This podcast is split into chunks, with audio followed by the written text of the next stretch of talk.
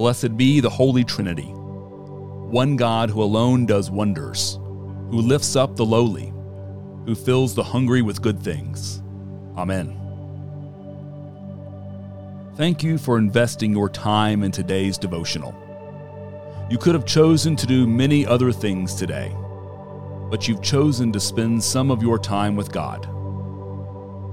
Celebrate that as you step away, however briefly, from the busyness of your day and enter into a time of devotion with this litany. For everything there is a season, a time to keep silence, and a time to speak. For God alone my soul waits in silence. From God alone comes my salvation. I will not hide God's saving help within my heart. I will speak of God's faithfulness and steadfast love. May the words of our mouths and the meditations of our hearts be acceptable to God, our rock and our Redeemer.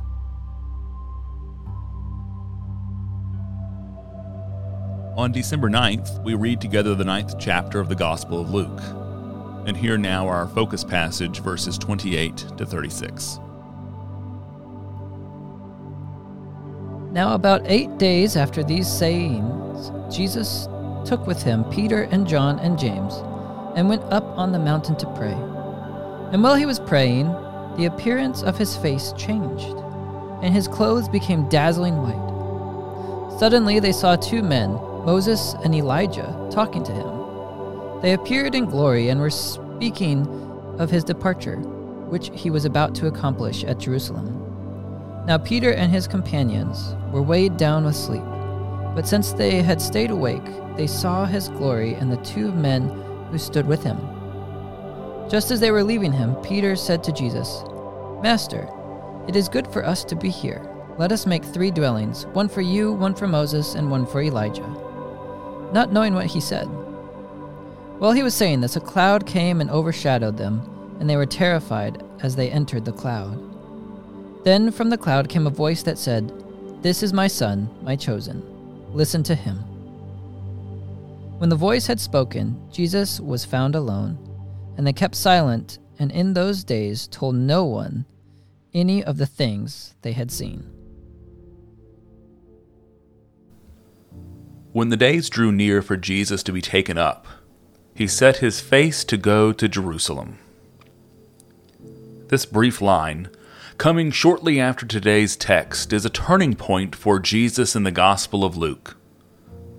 Prior to this moment, with exception to the events of his birth, the entirety of Jesus' life, and especially his ministry, has been centered in the Galilee as far as Luke is concerned.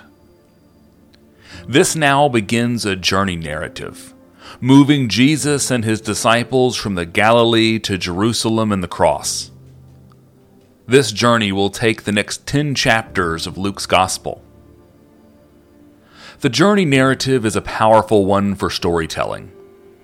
Often it features themes of challenge and growth, deepening relationship, great parable, and remarkable triumphs. When I think of travel narratives, I often think of Frodo, Sam, and Gandalf in Lord of the Rings. I wonder, what travel stories do you think of?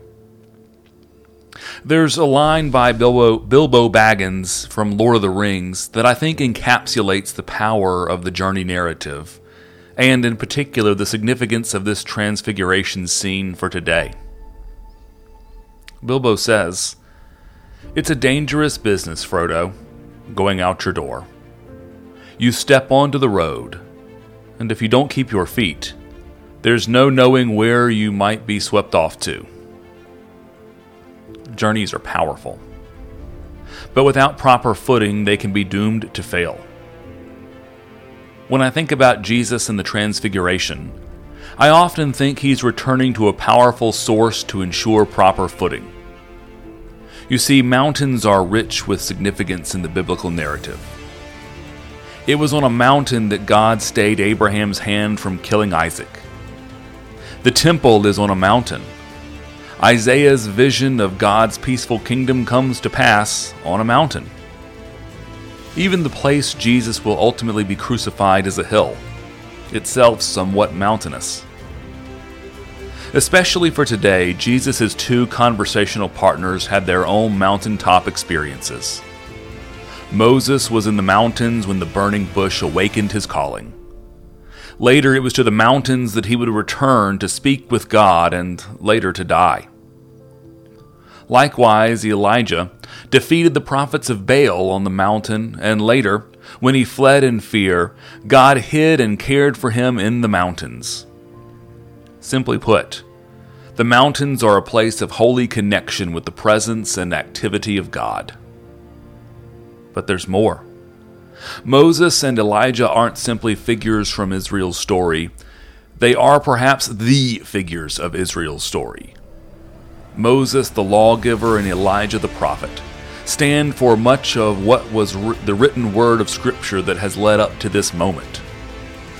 Of course, they find themselves on this particular occasion standing with the Word, Jesus, once again on a mountaintop. Jesus has returned to the familiar footing he'll need for the journey ahead. He's gathered with God's people Peter, James, John, and Moses and Elijah. He's in the presence of the story that has come before. The law and the prophets that he's come to fulfill are here talking with him. He's in a familiar place rich with the presence of God. God has shown up in these places before does so now and will do so again. And he's in the presence of God his Father, booming down from heaven. Jesus is returning to the source for sure footing before his journey to Jerusalem and to the cross for our salvation. In doing so, he sets a powerful reminder for us this day and all days to return to the source, God for our own sure footing. For we too find ourselves on a journey, one made possible by Jesus' journey, one we take with Peter, James, John, Moses, Elijah, and all the sisters and brothers who are named and claimed by God. Would you pray with me? O Lord God, you have called your servants to ventures of which we cannot see the ending by paths as yet untrodden, through perils unknown. Give us faith to go out with good courage, not knowing where we go, but only that your hand is leading us and your love supporting us. Through Jesus Christ our Lord. Amen.